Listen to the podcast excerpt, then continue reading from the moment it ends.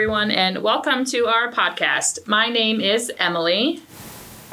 My name is Chance. My name is Yuki. My name is Scarlett. My name is Ayami. And our podcast is on some theories of the land bridge. There are many theories as to how people migrated from modern-day Alaska and Russia. Today, we're going to focus on only two theories that we found interesting. One of the theories we're talking about is the Bering Land Bridge, which is basically what is taught in all of our schools. The other theory is the Kelp Highway theory. Both are interesting topics with intriguing evidence. Today, we're going to start with the Bering Land Bridge theory. The Bering Land Bridge theory has been widely accepted and taught, and it is a theory of how the American continents were inhabited. As we learned in class, this theory was first introduced by a Spanish missionary named Fray José de Acosta. The theory states that the Bering Strait was once home to a piece of land that connected the Asian continent to North America. This piece of land was called Beringia. It is believed that people crossed over Beringia in pursuit of game and other resources during the last ice age, which took place between one point seven five million to about ten thousand years ago, according to the National Park Service. And during this ice age, there was low sea levels, which is what allowed Beringia to exist. According to Scientific American, it is even believed that people lived on Beringia itself, which is said to have been popular because of its abundance of wood, which kept people warm. As you can imagine, this was a popular commodity during the last ice age. As we learned in class, it is believed that there were a few waves of migration that went back and forth between Asia and North America. It is interesting to think that circumpolar peoples spread all the way from Alaska to the tip of South America, and how groups split off to make hundreds of different and unique cultures.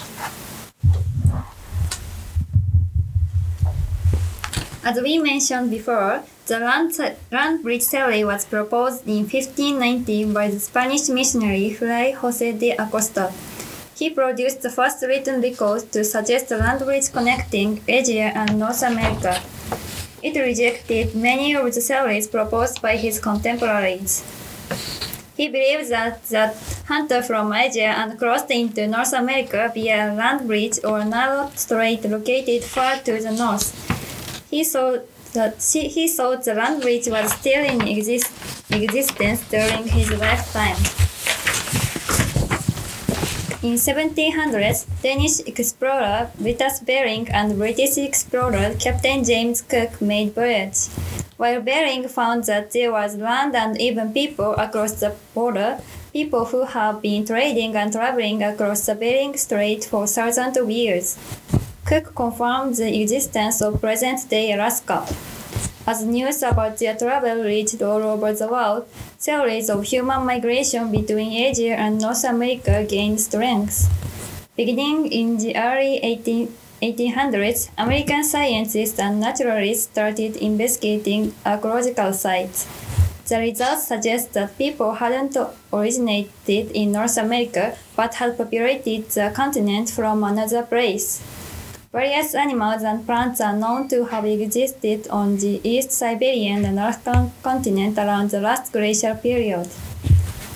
This would almost never happen without the Bering Land Bridge proving the existence of the bridge. It was believed that people of the Clovis culture were the first to cross the bridge, but the latest research suggests that his, this may not be the case.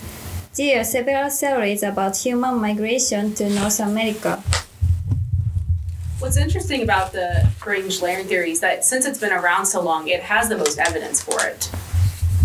Yeah. And new evidence is just constantly being discovered as well. It's not like they have the original evidence and then they never looked at it again. It's they constantly are finding new things. And, you know, sometimes it approves it, but sometimes it opens up more possibilities, which is what I'm talking about today with the Kelp Theory Highway. The Kelp Highway theory was proposed in two thousand seven, and it's similar to the Coastal Highway theory that was proposed in the late nineteen seventies. They are similar but not the same. What's similar between them is that they both suggest movement by water. The difference is how they were navigated. The Kelp Highway theory essentially states that while ice sheets were melting, there are people to arrive on what now we call America's by boat. They would travel down the Pacific shore and use all the abundant coastal resources to do so. They could travel great periods or great geographical distances and just go wherever they wanted by boat. It wasn't like they had a stop and set up camp. They could just keep going and going. While the Beringia land theory remains pretty popular, this kelp theory has gotten really popular as well, especially because more and more evidence is being found. A new theory getting this much popularity, I think, raises some questions about other theories, and we're not talking about them today, but there are many from many different cultures. Some are oral, some are written, some have a lot of evidence, but they're all, you know, equally interesting. We just chose these two because they're just getting more popularity. And in terms of science, I think that this is probably considered relatively new, even though it is two thousand seven, um, especially since, you know, the Beringia land theory is at least four hundred years old. Yeah. Since this theory is one of the newer theories, evidence is still being looked for, but I think this is what you should know right now.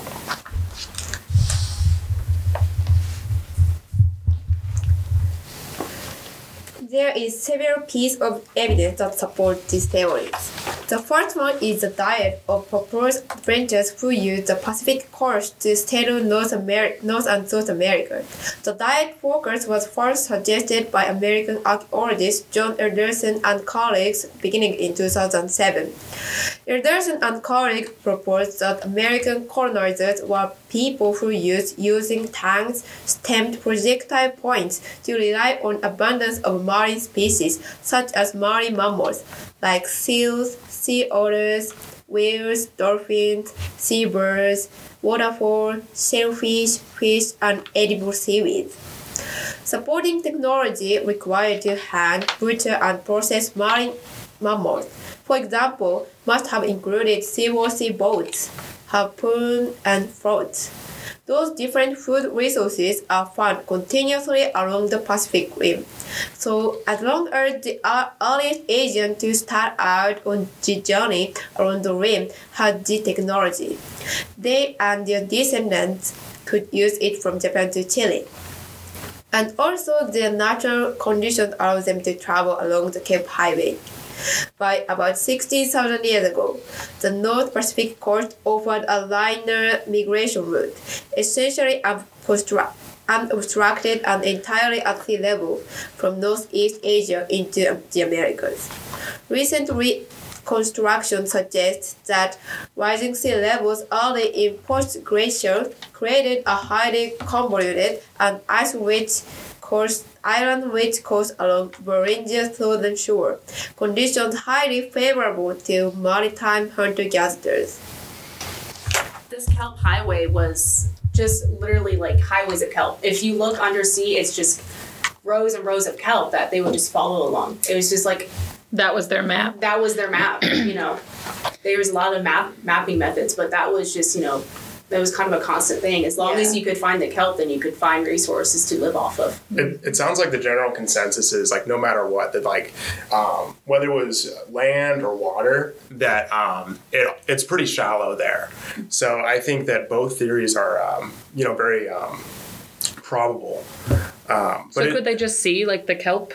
Since I, it was I mean, so I guess, shallow? I guess so. But, uh, you know, something that's just really crazy to think is that, um, you know, these people came in through uh, Alaska and northern Canada, and they went all the way to the southernmost tip of, like, South America. And yeah. It's, like, all the... They um, follow the coast. Yeah, and just all, like, the different Native American groups um, that came to be because of this. Um, and it's, it's pretty remarkable to think that this is kind of what uh, opened all that up. I think because this does take place in the sea, it's harder to find evidence for because all the evidence just has been washed away. So when they are searching for evidence, they have to pick out a certain spot and yeah. they'll search that area. But it's still, the technology we have still isn't quite what we need to be searching underwater. Yeah. And so even though that this theory, you know, is getting popular, it's still hard to search for. Um, and what makes this theory, I think, really interesting is that it takes place before the Beringia land theory. So it's not like yeah. they cancel each other out, but it's more like they might have coexisted, you know. And I think that applies to a lot of other theories as well. Yeah, I think it's interesting that, for one, the um, the highway theory was, like, proposed in the nineteen seventies, and that's, like, not that long ago. Mm-hmm. So, like, for that to be the idea, excuse me, that, like, it suggested they moved by water, like, it took that long to... Uh, theorize that they had boats. So, yeah. We know they had boats. It's, they're just like, you know. Did they use them for that? yeah. So, yeah. Yeah, that is a uh, that is pretty interesting. It, it seems like that most of uh, the research that has come out about most of these things, um, you know, it's it's fairly recent. Um, like I was reading that, like even the the Bering Land Bridge theory wasn't really popular um, until about like it was like the nineteen thirties. So all of this is just pretty like fairly recently. Um, has become popular, and that's just pretty interesting to think that for a long time people just didn't really think about it too much. Right. They kind of just accepted that something happened and that um you know it kind of was what it was. Yeah. They just move on yeah. from it. Yeah. It's like an interesting collaboration with history and science, because science yeah. is always evolving. That's kind of what it's all about. And you have to use science to find Those the history. evidence for history. Yeah. You know, in history you just get more things revealed throughout time. Yeah, I think it's super interesting. And I know that when we were researching, like you said earlier, Scarlett, that there was a bunch of theories that came up, but we just specifically covered these two. What's most interesting to me is that it seems like, um, I'm sorry, what's most interesting to me is that it does not seem like anyone is sure really what actually happened. So that's like cool that there's so many theories that like not exactly contradict each other, but like uh, take different ideas, and intellectually people are able to form different like theories about it, and I always think that's interesting for sure. When I was researching, I was learning about how they were using D N A evidence, and they were specifically talking about a D N A gap between peoples, and so hmm. they were trying to find an explanation of why there was such a gap in this D N A evidence. Now, I'm not a scientist, so I don't understand what they're saying when they're talking about that kind of stuff. Yeah. But I, I kind of got an idea that they're looking for something more, and that's what right. they're still trying to look for. That's cool that uh we're still, they're still continuing to look into this. So, yeah, well, thank you for listening to our podcast, and I hope you have a great rest of your day.